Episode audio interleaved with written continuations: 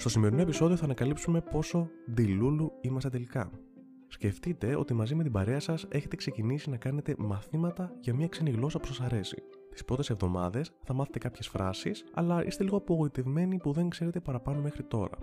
Η σκέψη σας είναι ότι νιώθετε άνετα με την ξένη γλώσσα και νιώθετε πως έχετε μια καλή κατανόηση, γι' αυτό πιστεύετε πως είναι απλή για όλους, άρα θα έπρεπε να είσαστε πιο εξοικειωμένοι. Ο φίλος σα από την άλλη έχει μάθει λιγότερες λέξεις και παράλληλα είναι πολύ ενθουσιασμένος με την πρόοδό του. Δεν γνωρίζει ακόμα τη σωστή γραμματική σύνταξη και προφορά, οπότε κάνει λάθη στις προτάσεις του. Έχει μάθει τα λιγότερα στην ομάδα και λόγω της έλλειψης αυτής δεν καταλαβαίνει τα ίδια του τα λάθη.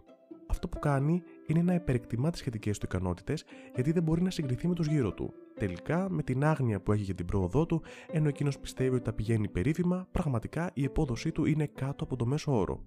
Άρα, ντιλούλου.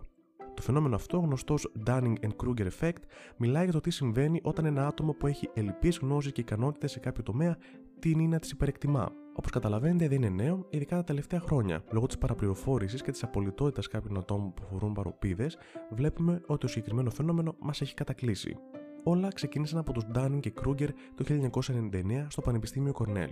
Οι ερευνητές έδειξαν το πόσο πολλά άτομα υπερεκτιμούν τις ικανότητές τους στην καθημερινότητα και έκαναν τεστ πάνω σε τυχαίου συμμετέχοντες σε θεματικές όπως το χιούμορ, η γραμματική και η λογική. Αυτό που βρήκαν ήταν ότι τα άτομα που ήταν στο 25% από το τέλος έτειναν να προβλέπουν ότι θα έχουν απόδοση στου καλύτερους. Από την άλλη μεριά, εκείνοι που ήταν στο 25% από την κορυφή προέβλεψαν ότι η απόδοσή τους θα ήταν ελαφρώς μικρότερη. Αν όμως οι αδαεί πιστεύουν τόσο πολύ στις ικανότητές τους και θεωρούν τον εαυτό τους ως έναν ειδικό, τι γίνεται με τους πραγματικούς ειδικούς, πώς αντιλαμβάνονται αυτοί οι ίδιοι τις γνώσεις και τις ικανότητές τους; Οι Ντάνι και Κρούγκερ βρήκαν ότι τα συγκεκριμένα άτομα φαίνεται να έχουν μια ρεαλιστική εικόνα για τις δεξιότητές τους, παρόλα αυτά τείνουν να υποτιμούν τον εαυτό τους σχετικά με τους άλλους. Ναι, μεν γνωρίζουν ότι είναι πάνω από το μέσο όρο, όμως ταυτόχρονα πιστεύουν ότι και οι άλλοι έχουν τις ίδιες γνώσεις με αυτούς.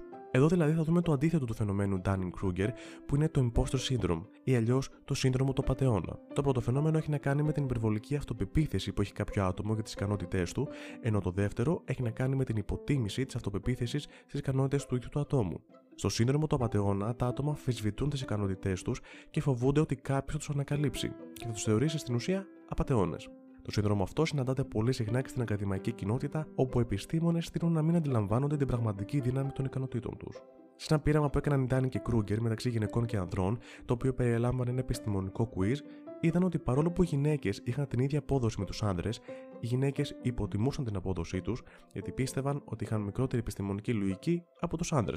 Μέσω αυτών των στοιχείων είδαν ότι οι γυναίκες ήταν λιγότερο πιθανό να πάρουν μέρος σε κάποιο επιστημονικό διαγωνισμό λόγω αυτής της πεποίθησης. Σε ένα άλλο πείραμα, ο Ντάνινγκ και οι συνάδελφοί του ρώτησαν άτομα σχετικά με τις γνώσεις τους πάνω σε κάποιους όρους από διάφορους τομείς, όπως η πολιτική, η βιολογία, η φυσική και η γεωγραφία. Ανάμεσα σε αυτούς τους όρους υπήρχαν και κάποιοι που ήταν βγαλμένοι από τη φαντασία τους. Σε μία από αυτές τις μελέτες, το 90% των ατόμων απάντησαν ότι είχαν μία ελάχιστη γνώση πάνω σε αυτούς τους φανταστικούς όρους. Όσο περισσότερο δηλαδή ένα άτομο ήταν οικείο με κάποιο συγκεκριμένο τομέα, τόσο πιο πιθανό ήταν να απαντήσει ότι ήταν οικείο με αυτούς τους μη πραγματικούς όρους.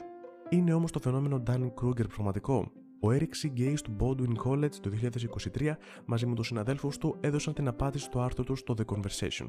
Οι συγκεκριμένοι θέλησαν να δείξουν ότι το φαινόμενο αυτό είναι αποτέλεσμα σχεδιασμού της έρευνας και όχι αντικατοπτρισμός της ανθρώπινης σκέψης. Το πείραμά του αποτελούνταν από 1154 πλασματικούς ανθρώπους, στους οποίους έδωσαν τυχαία κάποια αποτελέσματα ενός τεστ, όπως και βαθμολογίες αυτοαξιολόγησης σε σύγκριση με τους συνομιλίκου τους. Τα αποτελέσματα από το πείραμα αυτό έδειξαν ότι υπήρξε υπερεκτίμηση κατά 37,5% χωρίς καμία συμμετοχή ανθρώπινου δείγματος. Παρ' όλα αυτά, το πείραμα των Ντάνι και Κρούγκερ είχαν δίκιο στο ότι οι περισσότεροι άνθρωποι πιστεύουν ότι είναι καλύτεροι από το μέσο όρο σύμφωνα με τον Γκέι.